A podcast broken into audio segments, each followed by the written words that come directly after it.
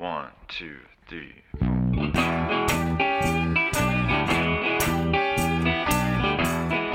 Welcome to Telltales, an investing podcast hosted by Hunt Lawrence and Mike Nicoletti. As a reminder, nothing on this podcast should be considered investment advice. You should always do your own work to determine if an investment is suitable for you.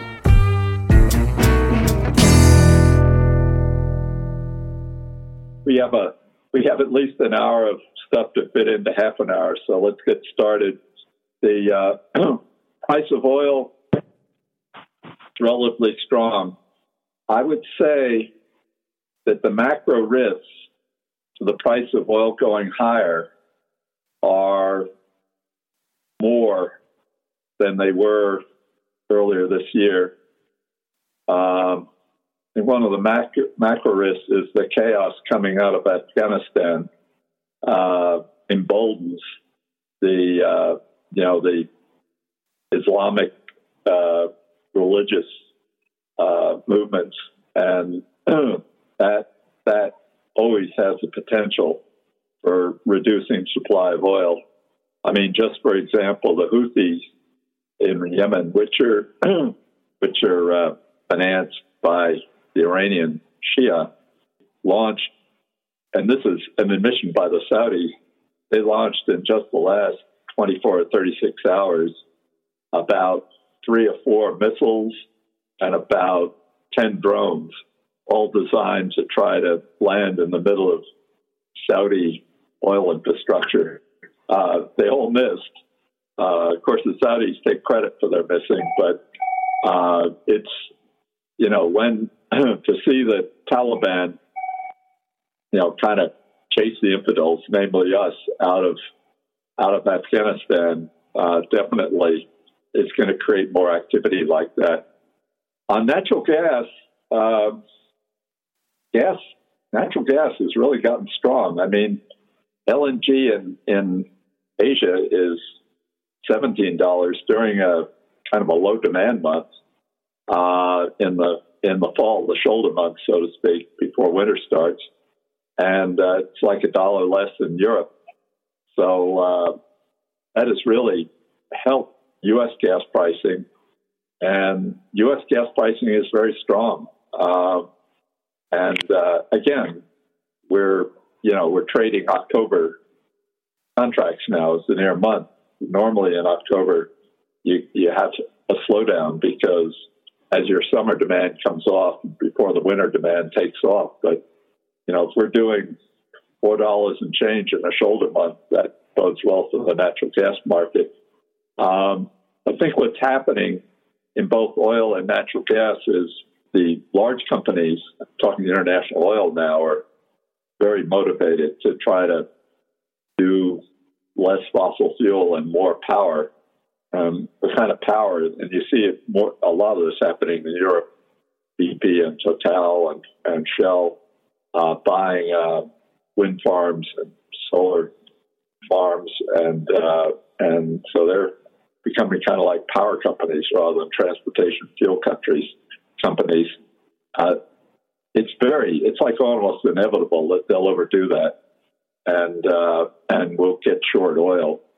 Um, and uh, I don't think a sustainable price above current level, 70 Brent or so, is, you know, I don't think a price above that level is like, likely sustainably because you're going to start to lose demand to electric vehicles. But uh, natural gas, I don't know whether, you know, $17 LNG is sustainable. I think it probably isn't. But, uh, you know, if you buy the LNG, you buy the gas for in the U.S. for four dollars, cost you maybe a buck and a half to turn it into LNG, cost you a buck to move to Europe. Already, there's huge profit potential there, um, which uh, you know will motivate uh, people to uh, use the export facilities we have in to their maximum uh, capacity, and and also will encourage more LNG capacity to be built.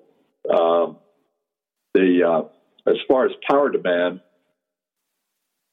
the switch to renewables, wind and solar, uh, is just going to take longer. There isn't enough rate of return in that in those assets to justify the kind of capital that's going to be required. So, you know, while there's no question natural gas as power fuel has to has to compete with wind and solar, which if you think about wind and solar, their incremental variable cost is zero.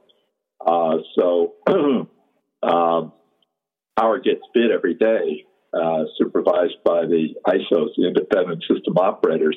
Wind and solar next day is going to get bid for nothing. But uh, you know the capacity for when the sun isn't shining or it's very hot or very cold or whatnot is from natural gas. So uh, that part of natural gas demand looks pretty good despite you know the competition from renewables. Just want to divert a bit here and talk about met coal. Um, um, we started a company called Ramaco, which has really going up a lot in the last couple of weeks. Um, the reason for that is met coal pricing, which is completely artificial. Normally, met coal pricing takes off because of typhoons in Australia. Australia is the largest producer of met coal. They don't make any steel in Australia, at least with blast furnaces, so it's all exported. The Australian government uh, is amongst the governments that uh, believe that the that it's better an even chance that COVID started with a lab leak, especially in that lab in Wuhan, and they continue to call for you know more international uh, review of that. The Chinese hate that. So the Chinese have put it put has had since oh, this time last year an embargo on Australian met coal, and for the longest time that retarded the price of Australian met coal. There's no way in Australia is going to back down. The Australian politicians either and uh, across the political spectrum to back down. There's no way the Chinese are going to back down. So that embargo kind of in place kind of indefinitely.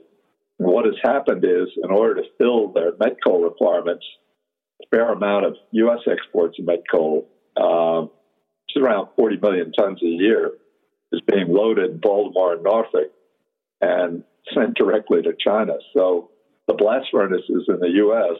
that need coal to make coke and in Europe find themselves short. And so the price rise has been, you know, like every day. Uh, once again, if if somehow you could get end the Chinese embargo, everything would go back to normal and price would come down. But that doesn't seem likely. And so we have a, you know, a greatly elevated met coal market to be very good for producers. Um, to just move to uh, interest rates and capital markets, um, I think there is a uh, whether you're talking Fed governors or uh, uh, participants in the capital market, a realization that the Federal Reserve has just waited way too long to start reducing liquidity in our markets. That uh, the 120 billion dollars a month, 40 billion of mortgage bonds, and 80 billion of government bonds that are purchased every month. That that should have been in a phase down mode starting as early as I don't know February, March of this year. Why the Fed didn't do that is unclear. I think with the benefit of hindsight, it'll view, be viewed as a as a huge mistake. Um, the uh, the jobs report last Friday was very weak, 250,000 jobs when 700,000 was expected.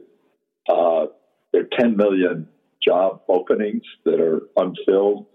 Uh, what is in order to get workers? Um, people are increasing wages. That's good. I mean, that helps with inequality, which is one of our huge issues that we face. Um, but it does create uh, wage inflation. And this idea that the inflation, which has been running four or five percent uh, year to year, is transitory, you know, we'll see. Uh, it may not be. And uh, so uh, the the Jerome Powell was Jay Powell was supposed to be uh, picked to as the next chairman over before Labor Day. That didn't happen. Uh, I kind of suspect the Biden White House thinks that they'll do better in the 22 midterms if interest rates stay low and there's too much liquidity in the market.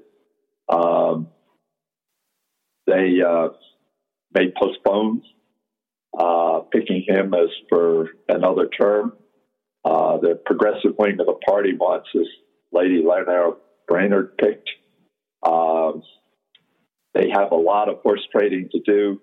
Uh, their big uh, bill, the three and a half trillion dollar bill that they want to do with budget reconciliation, uh, they're going to try to get that done. They have to sometime. The, the Treasury Secretary has told them that sometime by the end of October they have to get a waiver on uh, the uh, debt ceilings.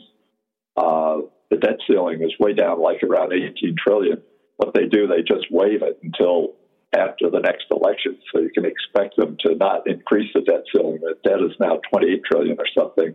They won't. They won't increase it. They'll just waive compliance until like February of 23. You know, well after the November 22 election. Uh, or March or something like that to give the new Congress a chance to focus on it. Um, the Republicans have said, don't expect any votes from us. You're, you want to do reconciliation the Senate, put, put waiving the debt ceiling in, because of course Republicans will use it as a campaign issue in, in November 22. Um, there's enough capital markets uncertainty here that I think some of the larger firms with research departments, the Morgan Stanleys, the Goldman Sachs, have said uh, to clients, be on the alert for a significant drawdown, you know, like run 10% or 20%, they pick 15%. Uh, they may be right. It's certainly more of a risk now. Mike and I talked earlier.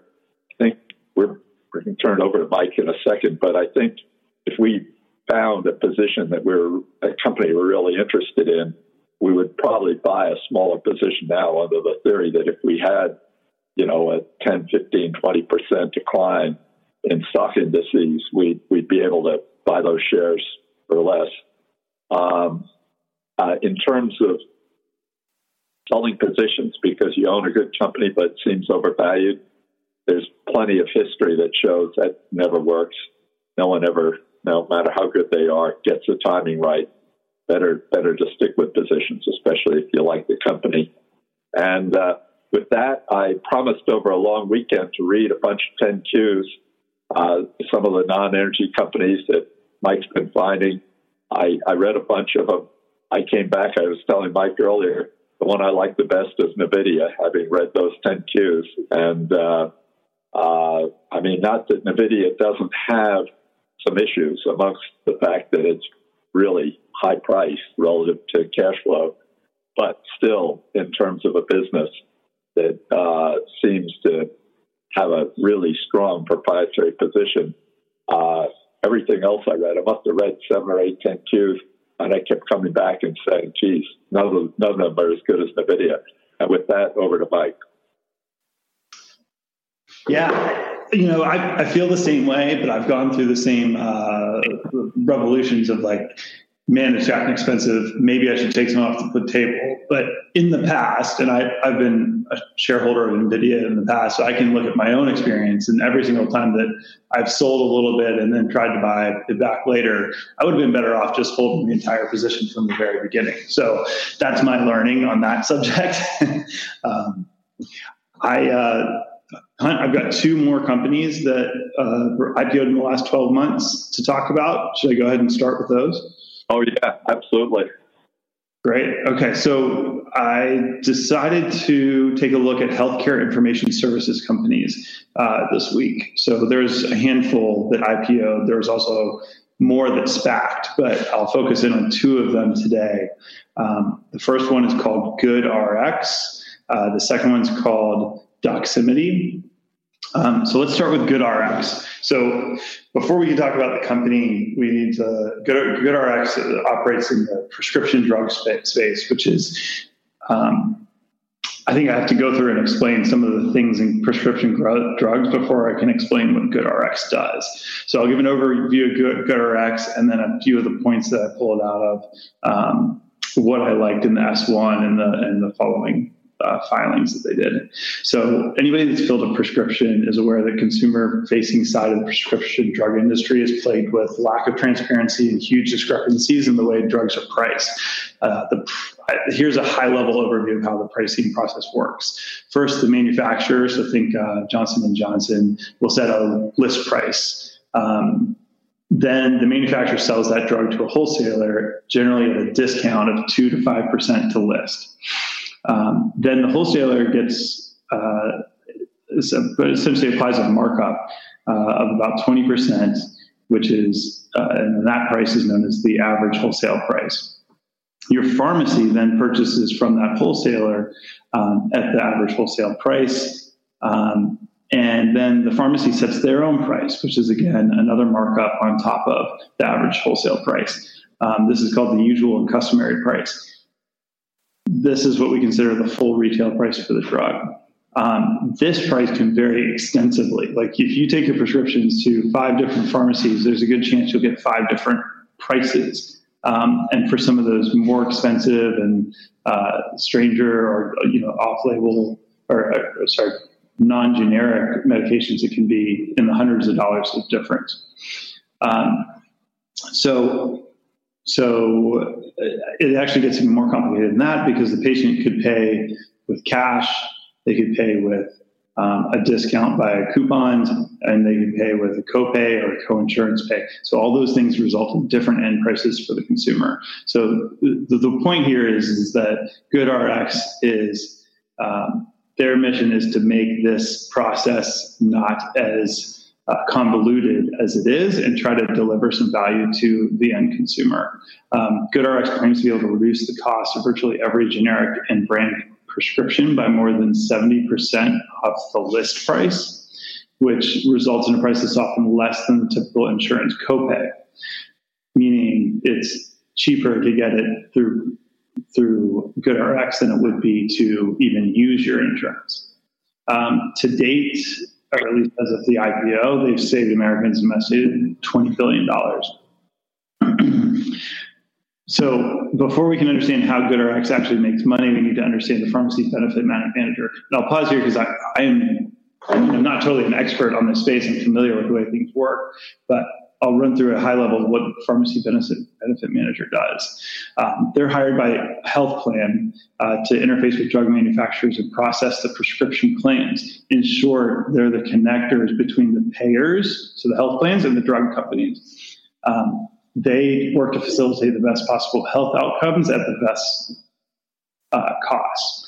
Um, their mission is to essentially reduce spend by negotiating pricing across a large network and Secondly, increase access to medication. Um, as we are well aware, there's issues with noncompliance with medications that actually cost health systems quite a, and insurance and insurers quite a bit of money. The third thing they do, which is relevant to GoodRx, is they they facilitate rebate programs, um, which pharmaceutical companies use to um, help incentivize or um, make it easier for customers to access drugs while maintaining a high list price. So 90% of GoodRx's income comes from coupon codes, which they achieve those coupons by negotiating with the primary uh, pharmacy benefit managers. so anytime a customer fills a prescription at one of the hundreds of thousands of pharmacies that accept GoodRx coupon codes, GoodRx gets paid a fee on that coupon. Think of it like a commission or a spiff. Um, so, interesting stats about the company 68% of healthcare providers surveys have recommended GoodRx to patients. The reason they do that is for because physicians are typically uh, um, uh, evaluated based on customer satisfaction. They find GoodRx is a good thing they can recommend to their to their patients because they can get better prices. So it's kind of a win-win um, there. The company um, is cash flow positive. They were actually po- uh, profitable in 2019. Um, they had a interesting, they had a huge G&A expense last year.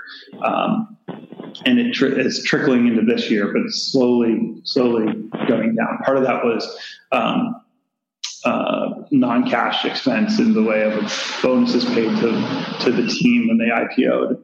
Um, part of that is also costs incurred um, with going public because part of that process they went through an audit, found and were found to have inadequate financial controls, so to beef up their uh, financial controls in order to go public. Um, so what you know so thinking about the company where do they sit i think they're in a pretty cool position as far as uh, the more they're able to gain leverage over the prime, uh, pharmacy benefit managers, the better everybody, as far as their customers uh, are concerned, benefits. Um, the another thing to think about is Amazon is entering this market as well. They acquired um, a company called PillPack, which is a direct to consumer via mail pharmacy. Um, so we'll be expecting some action there. I, I, don't necessarily think that's so much a threat, but probably a um, probably validation that this market has some opportunity for a good technology solution. Um, and I'll stop there. Uh, Hunt, if you got. Yeah, there's no, there's no question. This is Hunt. There's no question that money can be saved here. I mean, the system as it exists between insurance companies and pharmaceuticals and whatnot is just can can definitely be improved. And Amazon will be working to do that. They see it as an opportunity. Uh, the uh, of all the solutions to try to reduce cost and increase service and whatnot, GoodRx seems to be the best. It is very popular amongst the uh, long only hedge funds. They're spending lots of time on it. If you uh, look around on the internet, you're going to find some uh, some people uh, who've tried to go through uh, and explain uh, what uh, what Mike's just led us through uh, as, as, the as the advantage that uh, GoodRx has, and, and there will, will be a first mover advantage here. In other words, to the extent one of the reasons they're not more profitable is they're spending a lot of money marketing to the extent that their base of business gets to be large, that'll give them leverage with the pharmacy benefit uh, people. It'll give them leverage with the pharmaceutical companies,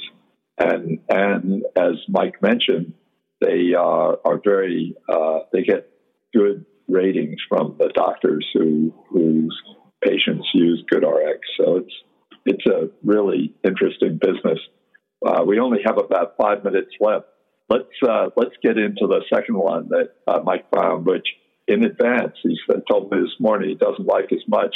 Uh, I've actually al- already because uh, GoodRx had come to my attention another route. I'd already been through it. I must say it's interesting, but I'm going to be at least as interested in getting a file for the next company uh, Mike's going to cover with you during the remaining five minutes or so. Perfect. Sounds good. And, and just one more comment on GoodRx. I think the reason that it's super exciting is that essentially they're a demand aggregation platform, and that is the fundamental business model of Google and uh, Amazon and uh, Microsoft in some ways, and Facebook and any of the other successful technology companies. So they've applied it to a, a new spot. Okay, so so that let's move on to Doximity. Um, we've got five minutes, and I think that'll be enough to get through this. So, um, Doximity is essentially uh, LinkedIn for physicians. So, um, uh, as a as a group, physicians were not active on LinkedIn at all. Um, Doximity came up with a um, a really cool business model for them, where they essentially provide tools and resources to physicians um, that they find useful. And it's everything from when you're coming, when you're choosing a residency program coming out of medical school, they provide this matching system to help you determine which which hospital or which residency program would be the best fit for you. To um, the mobile app enables a couple really nice features for physicians to securely contact patients, whether it's by uh, essentially a Zoom type of connection or um, or even phone calls, which protects their own uh, their own uh, information and provides a secure HIPAA compliant uh, pathway to make those communications. So there's tools that are all free uh, well, for the most part, free to the to, to the physicians. Um, so they monetize this platform by enabling pharmaceutical companies and health systems to get the right content services and peer connections to the right medical professionals through a variety of, of modules. Um, their customers include all of the top 20 pharmaceutical manufacturers, and the company claims an ROI of 10 to 1 for pharmaceutical uh, spending on its platform the health system customers essentially they're they're using Doximity's tools for uh, for recruitment. Um, they have all of the top 20 hospitals and health systems in the U.S. Um, and these organizations have realized a median ROI greater than 13 to 1. So no surprise, those are those are fantastic numbers. Um, anybody that's getting that sort of ROI out of a, a project uh, marketing and advertising spend is, is likely to continue. Um, so the uh, Doximity offers all of these services via subscription model, um, and that's the vast majority of their revenue, about 93%. Um, interesting stats 80% of physicians use this platform. Um, their go to market strategy is a land and expand model. Essentially, they find one product line at a top tier pharmaceutical company, get in the door there, and then expand to other product lines um, using their own ROI data from an initial launch and their other their other customers as well. Um, they do have other revenue sources. They charge a little bit for the telehealth feature, which is essentially a Zoom designed for doctors. Um, they have a net retention rate of 167%. We've covered net retention before, a very important uh, metric for subscription services, meaning net of customer churn, the existing cohort grows by uh, increases by 16, uh, 67% per year. They spend very little money on advertising because they have strong network effects, although I believe they spend a good amount of money on sales uh, because it's sort of a elephant hunter type of uh, uh, a sales force. It's expensive on a free cash flow per share basis, but uh, again, the, the, the, growth prospects are pretty good. Um, but over past fiscal year, they grew revenues by 78%. They've actually been growing and profitable for multiple years now. I think at least three full fiscal years they've been profitable. And that's that. Do you have just the symbol, Mike? Yes, the symbol, yes, the symbol. Docs, D O C S. I'm definitely going to, I had already spent time on GoodRx. I'm definitely going to spend some time on, uh, since it's so hard to pronounce, let's just call it Docs, D O C S, uh, by uh, next Wednesday. In the meantime, everyone stay healthy and, uh, and we'll look forward to talking next Wednesday. Take care.